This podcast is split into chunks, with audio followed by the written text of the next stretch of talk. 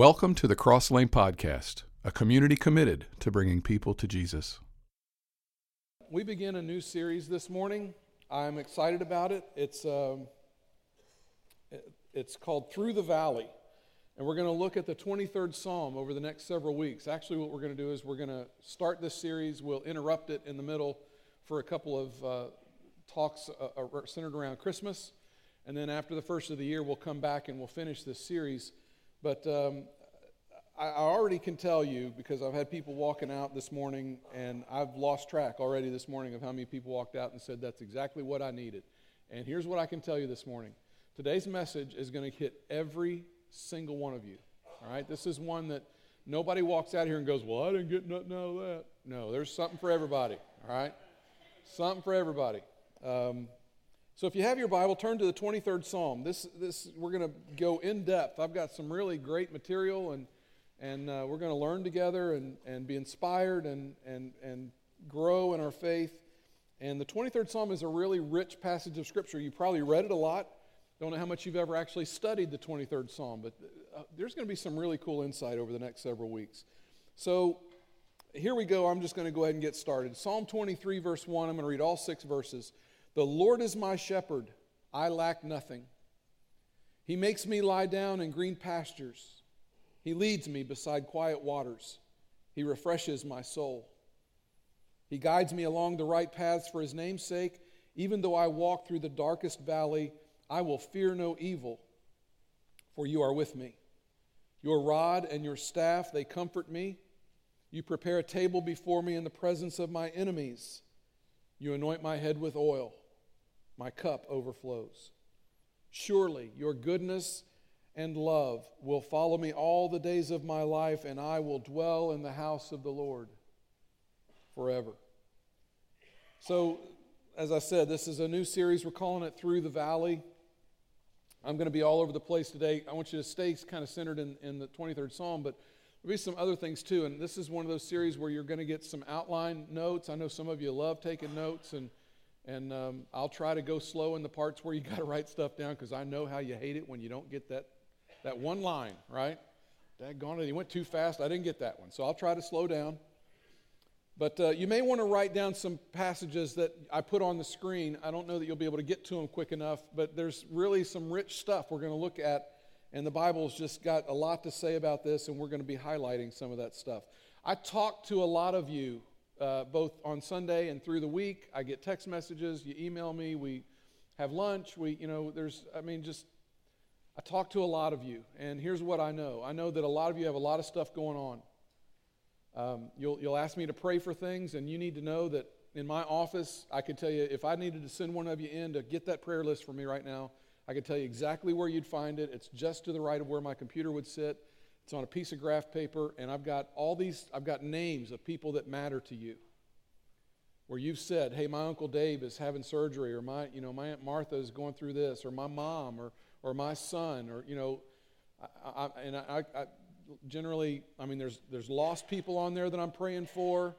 I'm praying for our elders and our staff and our church. I'm praying for my wife, and I'm praying for, uh, you know, kids, and, and I'm praying for things that you got going on Sometimes it's a marriage thing. Sometimes it's a, I may not know which knee, but I know it's a knee.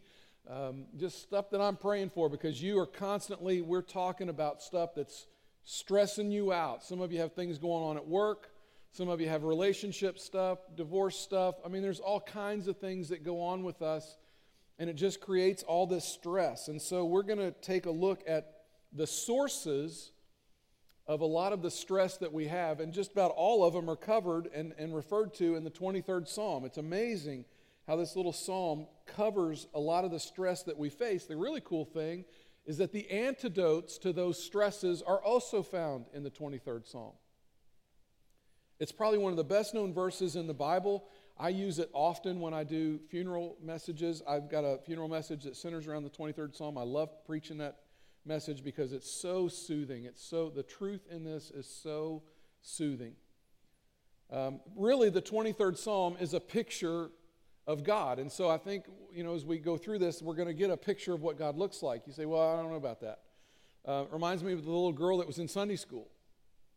and she's got her crayons, you know, or as my little kids, as my kids when they were little, used to call them cray, uh, crowns. Did they call them crowns? Couldn't say crayon, crown. She has her crowns, and she's working on this picture. And the Sunday school teacher says, "Honey, what are you what are you working on there?" And she said, "Well, I'm I'm drawing a picture of God." And the teacher, you know, kind of took a step back, and she said, "Well, honey, you know, you know that nobody's ever seen God. We don't really know what God looks like." And the little girl said, "We will when I get done." so, so that's that's my hope. Is by the time we get done, we will kind of know what God looks like. Okay, so that's my goal, and, you'll know how much God really loves you. And, and, you'll know how much you matter to Him because you do. You really matter to Him. This morning, I want to look at the first cause of, of stress and, and for us, and that's worry. See, that's all of us in the room, right? I just, uh, just nailed all of us with one word. We all know how to worry. We have all kinds of things that we worry about, don't we? Finances, jobs, relationships, marriage. Kids, just talked to a really good friend of mine on the way out the door. She's worried about one of her grandkids. We worry about school. Those of you that are students, you know, that's like a big thing. You've got finals, you've got what's going to happen. I, you know, I thought I did better on that test. I, I gotta, I gotta get this grade, or I don't, you know, it's going to affect graduation. I mean, there's all that stuff going on. Health. There are three problems with worry. Worry is unhelpful, it's unreasonable, it's unhealthy. It's unhelpful because it never accomplishes anything. Worry never solved anything. It's like, it's like you going out and starting your car, leaving it in park, and just revving the engine. High as it'll go, just revving the engine. And all you're going to do if you do that is make a bunch of smoke and a bunch of noise, but you're not going anywhere, and it's eventually going to tear up your car. Because your car was not designed to have it started and just revved like that. That's not good for it, and we all know that. And yet, that's what we do when we worry about things. That's what we're doing to our heart, that's what we're doing to our mind, that's what we're doing to our spirit. We're revving it up, a lot of smoke, a lot of noise. We don't get anywhere because worry never solved anything. Worry will not help you change the past, cannot help you control the future. All worry does is make you miserable today. That's all it does. It's unhelpful, it just doesn't work. Not only that, it's unreasonable. It exaggerates your problems, it makes mountains out of molehills, it makes things seem bigger than they appear. What's the thing? Your, your side mirror says objects in the mirror are closer than they appear. That's what, that's what worry does. It makes things look bigger. It's just not good for us. To worry about something you can't change is useless. To worry about something you can change is stupid. Can we just say that? If you can change it, change it, right? Don't worry about it. I was telling Dee about what I was going to preach. It's always helpful leading up, sometimes I'll just try to get some thoughts out, just, you know, with no notes or anything, just see if I've got it in my head real good. And we were talking about this yesterday as we were driving, and she said, But Brett, sometimes it's not really worrying that I'm doing. I'm just, I'm trying to sort out what I need to do. I'm trying to work it out. Well, that's different. That's not worrying. Okay, if, if that's what you're doing, that's, that's, I, I realize that sometimes you got to sit down and you got to, you got to kind of work through the problem and get a game plan. That's fine. That, we all do that, and that's a good thing. But you know as well as I do that there are some things that there's no working through. We're just worrying, right? We're just, we're just, it's, it's a big deal to us, and we're just worrying, and we shouldn't. Your body was not made to worry. It is unnatural for you to do that. Worry causes us to have headaches, backaches, insomnia, our bodies were simply not made to worry. Plants don't worry. My dog doesn't worry. The only thing that worries in all of God's creation is people. But we were not made to worry. It makes us unhappy and it can make you unhealthy. The Old English word for worry is to strangle or to choke. And that's exactly what worry does it chokes you, it just strangles the life out of you. But it's not natural.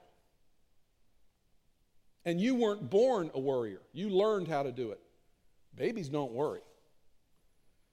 You ever look at a baby getting, you know, rocked and fed, and put down gently to go to sleep, and get jealous?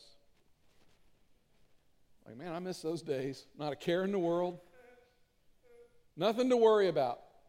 Everything's going to be okay. My dog doesn't worry about nothing, he'll take care of it. He'll take care of it. All I got to do is lay around, cover myself up with a, with a, a blanket, lay on this nice, comfortable bed. When I want to eat, there'll be something there for me to eat. When I want something to drink, there'll be something to drink. When I need to go out, somehow this guy miraculously knows that I need to go outside. I go outside, come back in. I'm not worried. That's what Peter would say. Now, here's the good news if worry can be learned, it can be unlearned. If worry can be learned, it can be changed. So, this morning, I want us to look at some secrets to help us stop worrying. You might call them stress busters throughout this series. And today, I want to start with just this one stress buster, and that is I believe that God will take care of me. That is a stress buster. I believe that God will take care of me. And you see that in the very first verse of Psalm 23. The Lord is my shepherd. I have everything I need. I'm reading that from the New Century Version. But you may be old school, right? You might like the old King James. So let me give it to you in the King James. The Lord is my shepherd, I shall not want. I believe God will take care of me, then I'm not going to worry. But how is making God my shepherd an antidote to the stress in my life? Well, in order to answer that, we kind of have to know what shepherds do. So let's talk a little bit about what shepherds do. The first thing shepherds do is they provide.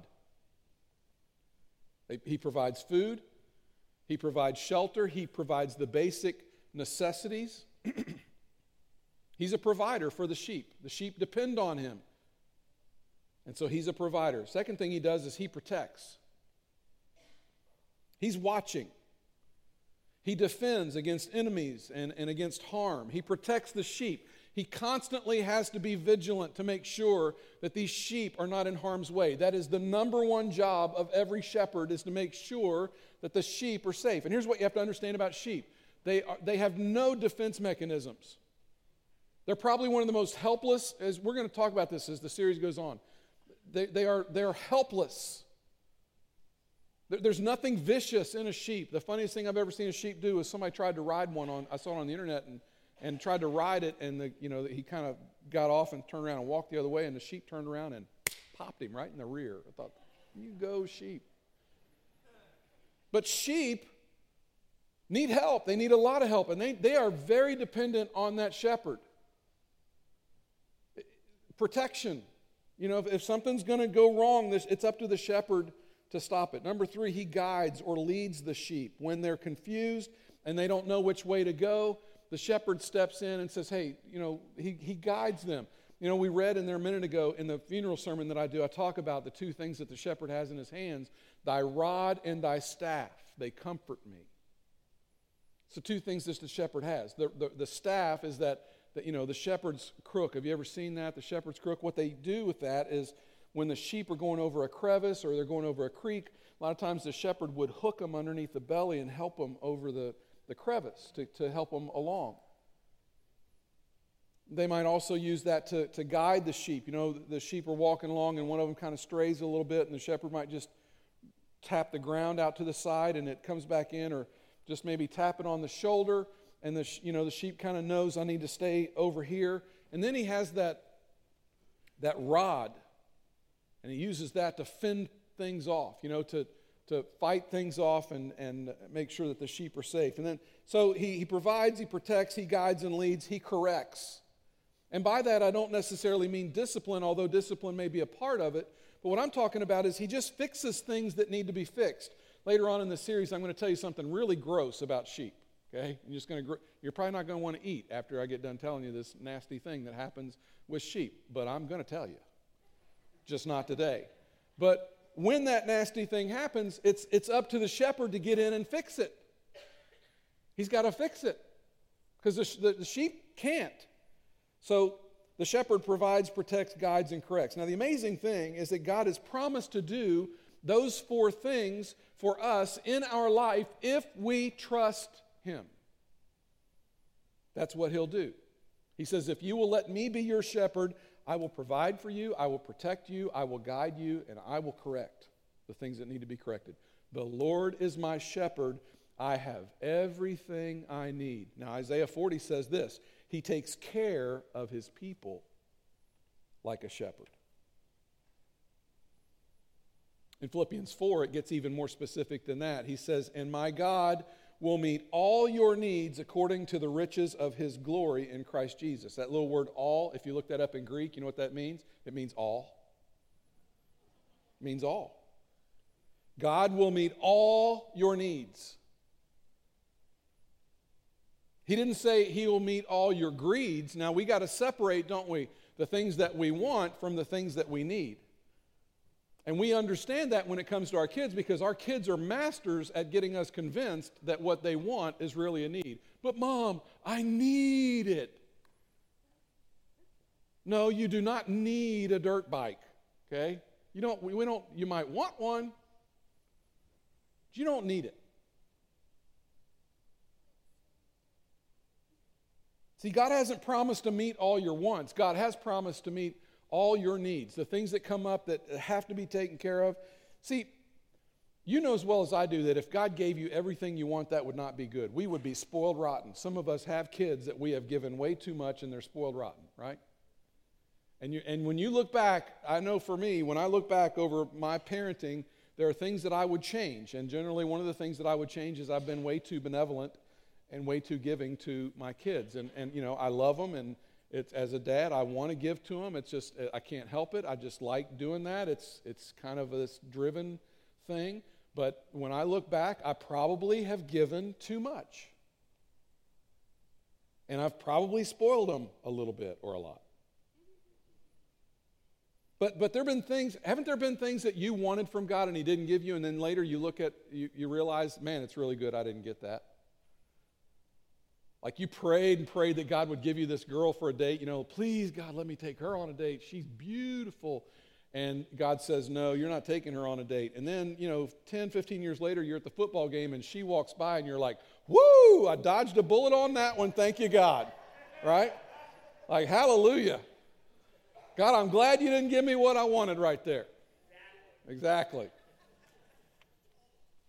God is not going to give you everything you want. He's just not going to do it. But he said, I will meet your needs.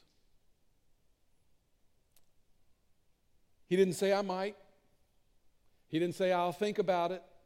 He didn't say, you know, it's a possibility. He says, I will, which means that God's character is on the line. Do you understand that? When God makes a promise to you, his character is on the line.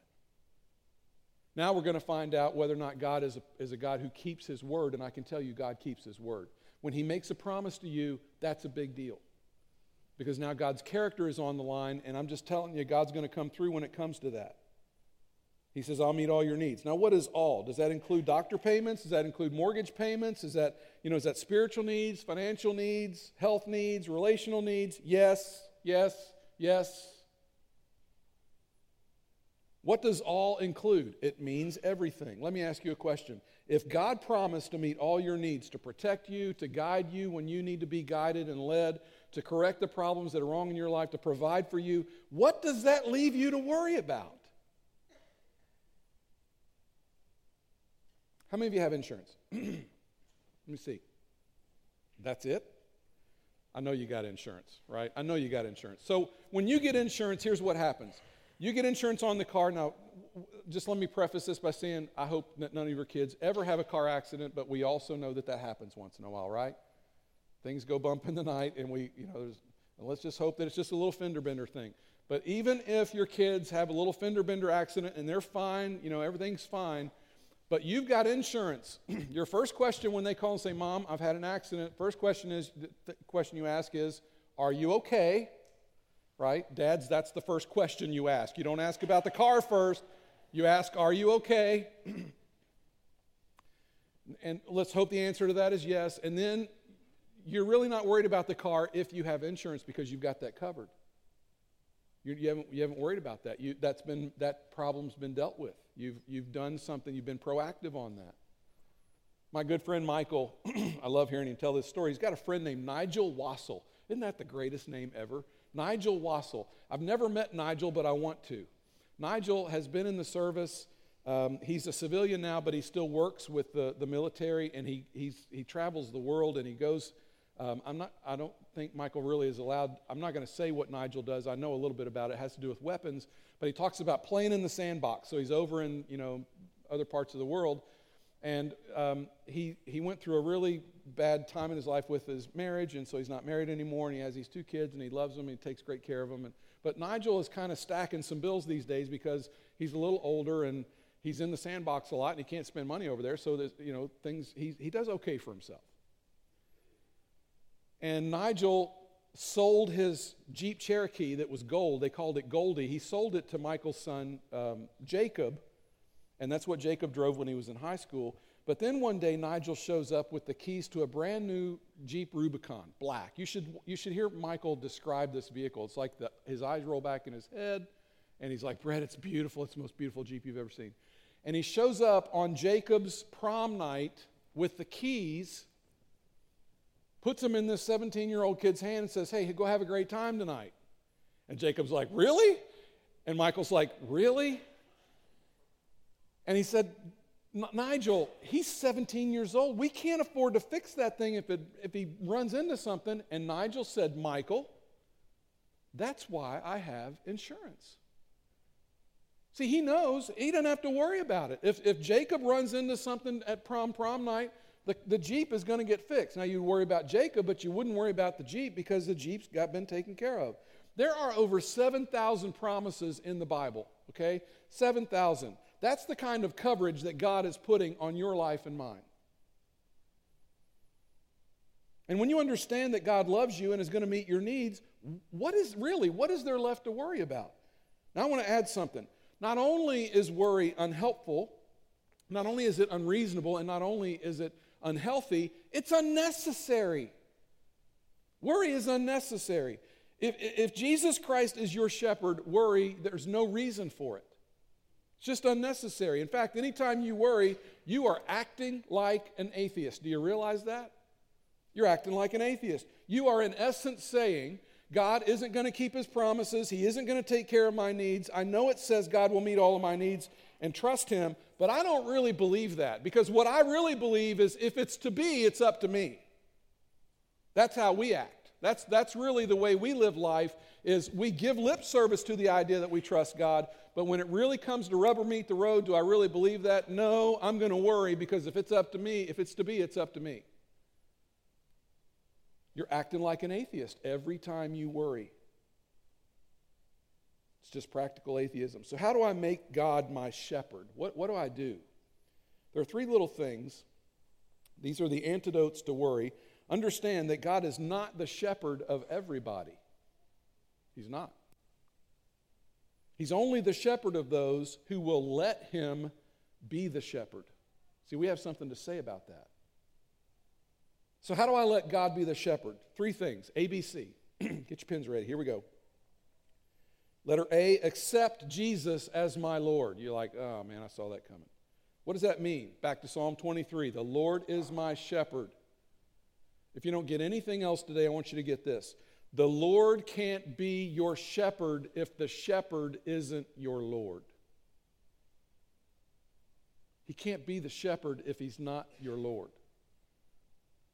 You can't say, Yes, I want you to be the shepherd in my life, but I don't want you to be the Lord of my life. No, the two things go together, they, they, they can't be separated. You have to let God be God. What does Lord mean? It means to be in control. What is the Lord? We don't really use that language today we don't have kings and vassals and, and knights and, and, you know, counts and things like that. That's a kind of a, a, lost language for us, lost word. What is a Lord? It simply means whoever's in charge. Today we would say, who's the boss? Who's the CEO? Who's in charge? Who makes the decisions? Who, who's the one? Here's how you know who the boss is, right? In a room, when somebody tells an off color joke, or if somebody says something that would be completely against the culture of the organization, or somebody gets, has some crazy, wild idea, the boss is the one that everybody looks to to see how they responded to that. Right? is he laughing? Does he think it's funny? Because if he thinks it's funny, then i have got permission to laugh. But I'm not doing it unless the boss says so, right? That's, that's, that's the, kind of the same thing. Lord means in control, the person who's on top. So here's a question Is Jesus the Lord of your life? Is he calling the shots? Is he the Lord? Now, here's the thing about that question I can't answer that for you, and nobody else should try to answer that for you. At Cross Lane, we don't try to answer that question for each other. Can't do it. Can't do it. I can see a little evidence now and then and make it and maybe take a guess, draw a conclusion, but I don't really know. The only person who really knows whether Jesus Christ is the Lord of your life or not is you. So in this moment, I need you to just do a little inventory and I need you to be honest with yourself and say, okay, is he really the Lord? I mean, I know I call him Lord, I know that. It's not what I say. It's not, it's, it's not that. It's, is he really? If God says no, is it really a no for me? Or do I figure out a way to get around the no? Do I listen when God says something, or do I try to figure out a way to make it happen anyway? Is Christ really the Lord of your life? Because the Lord is my shepherd. What does it mean to accept Jesus as Lord? I want to read, read to you from John chapter 10. I don't you might just write this verse down and look it up later, but I want you to circle these words sometime. John chapter 10, verse 14, and then I'm going to read verse 27. Verse 14 says, I am the good shepherd. This is Jesus talking. I know my sheep, and my sheep know me. So you'd want to circle that word know. Then you skip down to verse 27. My sheep listen to my voice. I would want to circle that word. They listen to my voice, I know them and they follow me. This is what it means to make Jesus Lord. You, you know Jesus, you listen to Jesus, you follow Jesus. You know him, you listen to him, you follow him. That's what relationship, that's what it means to put him in control. You actually, when he leads you somewhere, you actually go, even when it doesn't look all that appetizing. Even when it looks like, oh, I don't want to talk to them. Oh, and everything in you is wanting to turn and go the other way. And Jesus is like, no, we're going over here to talk to them, right? Oh, Lord, I don't want to do, I know you don't want to. Come on, we're going. You know him, you listen to him, you follow him. Now, here's the heart of the message this morning. Whatever you're worrying about, no matter what it is, worry is a control issue. The root of all your worry is that you are not in control. And that's what's bugging you. Because we all want to be in control. Worry is always an attempt to control the uncontrollable. That's the source of our worry. It's assuming responsibility that God never meant for you to assume. It's, it's trying to take responsibility that you were never meant to have. And whenever you try to control the uncontrollable, whether it's your kids, whether it's the election, the economy, the environment. Listen, I, have had a little chance to spend a little time with my parents here lately, and I was there for about a week, a, a couple weeks back, and I mean, I get my news by Twitter, right? Like I, I'll AP, um, I get different news things that come across, and I'll read the links, and that's basically where I get my news. I, I do not spend my days watching the news all day, but my parents do. When, when it's not when it's not Price is Right or Jeopardy or Vanna or Survivor or Dancing with the Stars or anything that has to do with reality television, my dad is all about it, right? But if it's not that, he's watching the news. And, and you know, a couple of weeks ago, the election, we're leading up to the election, and, and, you know, everybody had opinions and things that they were wanting to say. Here's what I found going on in my own heart, my own spirit. I found myself very unsettled because I watched and listened to that with them for hours on end throughout the day. And I just found myself getting more and more worried and more worked up. What if? What if? You know, what if that happens? What, what if that happens? You know, there's a caravan coming to the United States and there's bad people in there and they've got guns. You know, what, what if that happens? What if? And, and then I came home where I don't do that, and you know what? Suddenly, I mean, I think people watch that so much that they think the sky's falling like, oh my goodness. Hey, guess what? God's in control, okay? God's in control. And we watch so much of that stuff and it gets us so worked up. You cannot control elections. The only thing you can do, vote. And then leave and pray. That's all you can do. You, you have no control over who's going to get elected in California or New York or who. I mean, you got one vote for president of the United States. That's all you got. So you go, you go cast your vote and you leave, and then you start praying prayers like, God, you know better than me what needs to happen for our country. I'm just going to trust you with it. And if it doesn't go the way I want it to go, then I'll, I'll figure it out. I'm just going to walk with you. I'm going to listen to you. I'm going to follow you. Listen, worry is a warning light. You know, when you drive a car and your car, um, mechanics call them idiot lights. It's, it's for the rest of us that don't know anything about cars. When your car's got something going on and the light goes off to tell you, hey, this needs attention. Pay attention to this. Your car's saying, pay attention to me.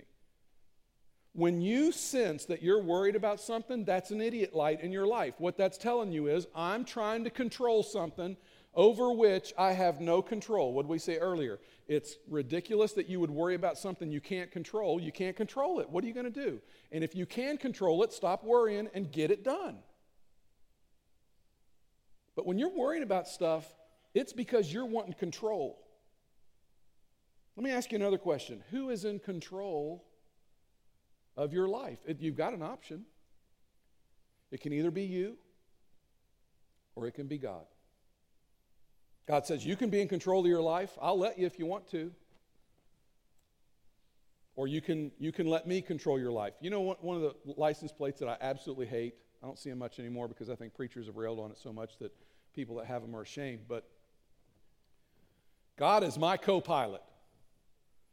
Listen, if God is your co pilot, I do not want to be in the car with you. Okay? God is my co pilot. You know what happens when God is our co pilot? God says, Well, I'll let you have the wheel if you're going to absolutely demand to have the wheel. Go ahead, take the wheel. And what happens is, if it's an airplane, we fly that sucker right into the ground. And then we blame God for the problem, right? Like we make all the decisions, we were in control, and this, God, this is what I want to do. And then we get what we want, or we go where we thought we wanted to go, and then it all blows up, and then we somehow we get mad at God. We're really good at that. God's like, I have no interest in being your co pilot. I either want to drive or just let me out of the car. but we think we've got to have control. God says, I made you. I know what you need more than you, and I have the power to bring the right things to pass. It's your choice. You can be in control or I can do it. So here's what you need to understand. If you are going to control, be in control of your life, here's what's going on. You're playing God. That's what you're doing. And that is going to be the root of worry. Every time you start playing God, you are going to worry because it's a big job. And He's the only one that can do it. You are not equipped to do His job. That is so far over your pay grade, it's not even funny. You don't want that. It's an issue of control. And if you're running your own life and you're not giving God the direction of it, then you should be worried. It should scare you to death. Because most of the things in your life you, you can't control. So you should worry if you're the one that's responsible for all of it. You should be worried about it. But if God's running your life and He is the Lord and shepherd, He can control anything. And you know what? He doesn't sweat stuff. Here's the thing about God the stuff that's going on in your world right now that's got you all worked up, and there's always something. There's always something, right? Like I know I'm talking to everybody in the room right now. We've all got something that we're prone to worry about. What, whatever that is that's, that's on your mind that, that you're, you're worrying about, it's not a surprise to God. It's not like when you pray about it, God, you know, this thing happened and it, this is, these are the details of it. God is not going, oh, I didn't, I, I, didn't, I didn't know that. He's not surprised by it. He's got a plan for it. It may be a big shock to you. You may be confused. You may not know what, exactly what's going on. But God is not vexed by whatever's happening in your world. He doesn't look at it and go, man, I, I don't know how to fix that. He's not shocked. Accept Jesus as Lord of my life. B, begin praying about everything. Brett, what should I pray about? Pray about all the stuff that you would normally worry about. But, Brett, I don't know what to say. Yeah, you do. Listen, you don't have to be fancy. You don't have to impress anybody when you pray. Stop trying to impress people when you pray. Just pray. I mean, you, you walk out these doors often and tell me what's going on in your world. Talk to God the way you would talk to me. Because you walk up to me and you say, Brett, I'm really worried about my brother. This is going on, and, and I, you know, I'm, I just, uh, would you please pray for it? Would you please help me pray about it? And I say, yeah. Well, you, you're able to articulate that kind of stuff to me. Just take a few seconds and say, God, this, I'm, I'm, I'm tempted to worry about this. I don't want to worry about this. You're God. I'm not. I'm just going to give this to you. Just talk to God. He wants a friendship with you. Talk to him the way you would talk to a friend. Now, I can hear it right now. Brett, I don't have time to pray about everything. Well, of course not, because you're worried all the time. If you would spend all the time that, that you're spent worrying, praying, you would not worry near as much. But we spend so much time worrying, we don't ever stop and say, God, I'm just going to lay this out for you. See, if we prayed about it, why would we worry about it? We'd have a lot less stuff to worry about. Here's the real kicker it doesn't change anything. But prayer does. Prayer changes things. When you're tempted to worry, you have two options. You can either panic or you can pray. I want to read to you Philippians chapter 4, starting at verse 6. Don't worry about anything. Instead, pray about everything. This comes out of the Living Bible. Tell God your needs. And don't forget to thank Him for His answers. If you do this, you will experience God's peace, which is far more wonderful than the human mind can understand. You know, one of the things that I would call to mention there is, is pray about everything. That doesn't just mean pray about religious things. We're good at that. We're, we're really good at praying about religious things. Most of our praying, we think that we've got to pray and say the things that God wants to hear. That's really what we think. If I could just say the things that God wants to hear, then maybe that'll be the key that unlocks the vault and I can have all the stuff that I want. I think there's some people that that's what, how they view praying. That's horrible. You know, we, we, pray, we, we pray about the things we think God wants to hear. God, please bless all the missionaries. And thank you for this day. And God bless America. Now, I think we should play, pray for missionaries. I think we should ask God to bless America. And what was the other one I prayed for? Thank you for this day. Yeah, we should always be thankful for the day, right? Thank you for this food. That's great. But, but we never pray for things like, man, God, my kids are driving me crazy. I'm going to strangle the middle one if he doesn't straighten up. God, I, I feel homicidal. Please don't let me do that. Or, God, this arthritis is killing me today. I mean, it's, it hurts so bad. God, I don't know what the purpose is for arthritis. If there is a purpose in it, help me to know what it is. But I want you to know this hurts. You say, Well, can I pray about that kind of stuff? Of course you can. Look, if it's important enough to you to worry about, it's important enough to you to pray about. You're not bothering God. You know what bothers God? Here's what bothers God worrying about something over which you have no control. You want to know what bothers God? You trying to impersonate Him and doing a lousy job. That bothers God. 1 Peter chapter 5 verse 7 cast all your anxiety on him because he cares for you. That word cast in Greek it literally means to drop or to dump. It means to just, you know, to to to unload. And in sermons before I've gotten up here and I've picked up this great big rock and I've carried it around and talked while I was carrying this rock just to make the point. And you could tell the longer I carried the rock, I was getting out of breath and it was harder for me to preach. And I knew what was going through your mind. You're like, Brett, put the rock down. Just put the rock down. And so when we do counseling, a lot of times that's what I'm telling you. You're carrying a rock around, it's driving you nuts. You can't get anything done with that rock in your hands. Put it down. That's what it means to cast your cares on Him. When I was a, a 17, you know, I told you how little I was. I used to work at a department store. It was kind of like a Target. And I hated it when we would put weights on sale. Because these women would come in and buy these weight sets for their husbands for their birthdays. And then it was my job to get that weight set into their car. And here I am, I'm not very big. You know, it's 110 pound weight set, and I'm, I'm, you know, I'm just dragging this thing, and I would finally get it, roll it, kind of roll it into their back seat, you know, and poor lady, she probably's like, this kid's going to die on me right here. And it was just, it felt so good to finally be able to get that weight off. That's what it means to cast your cares on God. It's not, it's, it's cast all your cares. Just whatever, the, whatever it is that you're stressed about. You say, Brett, can I talk about that? Sure, you can. It's a constant theme in the Bible. He's constantly saying, just come dump that on me. Here's the problem. Most of us, when we read that passage, cast your cares on, on Christ, what we think, we think rod and reel, cast. A guy I highly respect walked out this morning and he said, Peter fished with a net, not with a Zebco. That's, that's awesome. That's awesome. No Zebcos, okay? Because here's what happens when we cast things. We, we, that sounds great. I'm going to cast it, right? Here's the problem we reel it in. So we cast it. That's, that's uh, we, we read that and think, okay, yeah, I'll cast it. And we're really good at casting. We're also really good at reeling it back in. Now, here's my experience as a fisherman. Okay, this is, all you, this is why you don't want to go fishing with me. My experience as a fisherman is I don't catch fish. I cast it out, it sits out there a while, and then I reel it in. I got moss, I got sticks, I got shoes, I got so, you know, you're worried about it and you're casting. We cast it out, and then we reel it in. Now we got more than we bargained for. Now we got more than we started with. And we're all jacked up, messed up in our heads. You can't do that. This is about dropping, this is about unloading. God, I'm not carrying that anymore.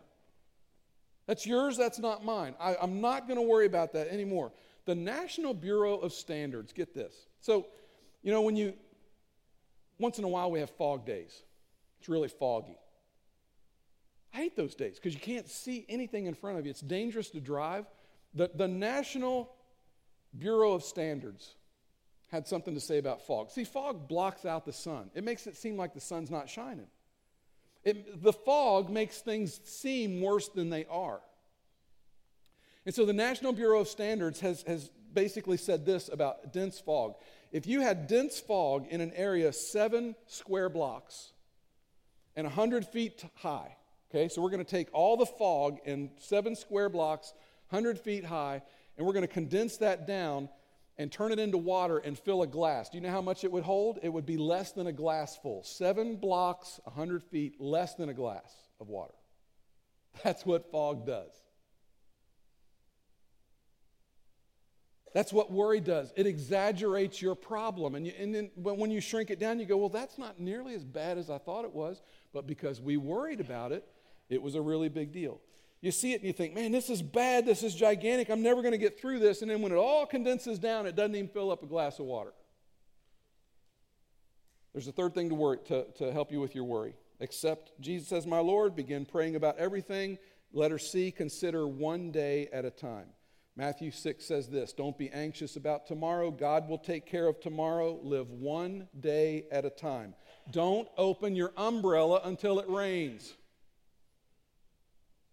When you worry, you look like somebody walking around with an umbrella up in the middle of the sunshine. People look at you and go, What are you doing? Well, I'm worried. What are you worried about? This. Well, can you do anything about it? No. Well, then why are you worrying about it? I'm, I'm going to open my umbrella before it rains. Don't want to do that. The future can seem overwhelming. You, you start stacking too many days out in advance, the future can overwhelm you. Take it day by day. God says, you know, just take it in 24 hour increments. That's what I'm giving you. In fact, you might even, it says, give us, it doesn't say give us our weekly bread, it says, give us our daily bread. Sometimes you may even, even break it down into moment by moment or hour by hour that I'm praying for something. But don't work yourself so far out that, that you blow this thing up and it gets huge. It's, that's going to work against you.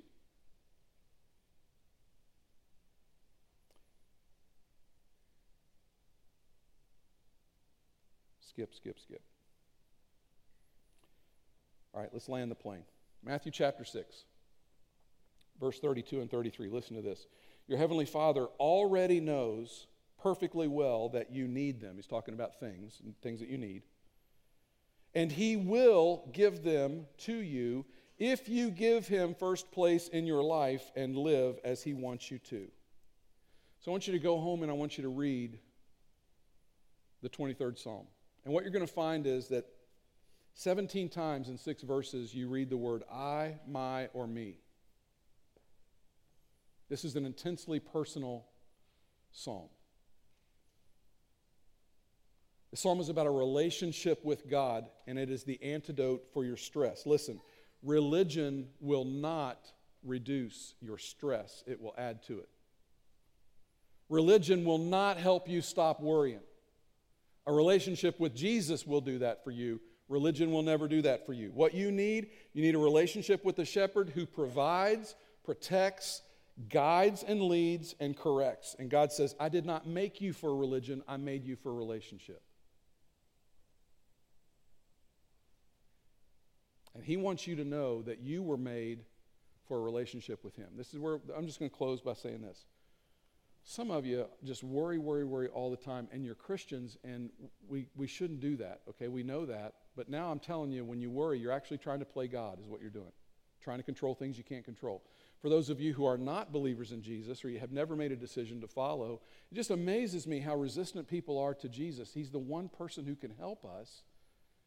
And for whatever reason, we think we don't want anything to do with him. I'm telling you, give him a chance to come into your life and into your heart, and you watch and see if he does not dramatically improve. If you make him Lord, dramatically improve areas like this in your life. Last night,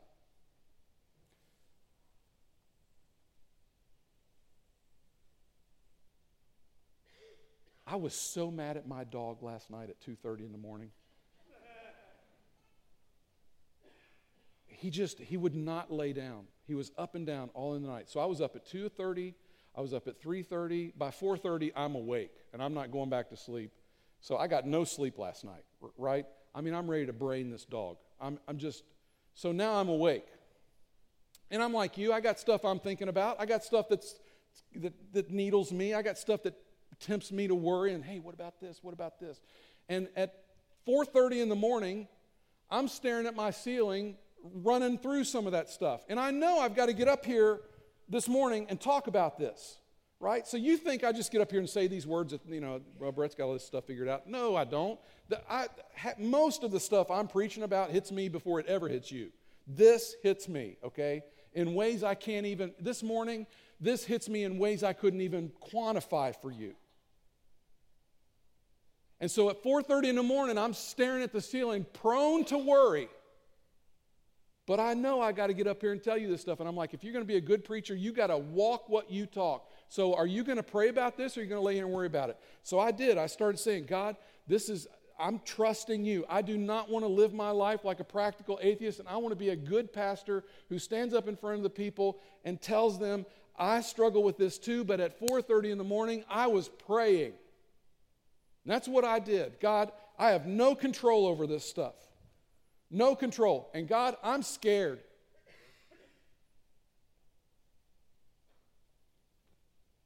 But I trust you. And if you're really going to be the shepherd and the Lord of my life, I've got to let you be that. So, God, be my guest. I'm done. I'm not worrying about this. That's where we got to get to. Okay? Stop trying to control the uncontrollable in your life.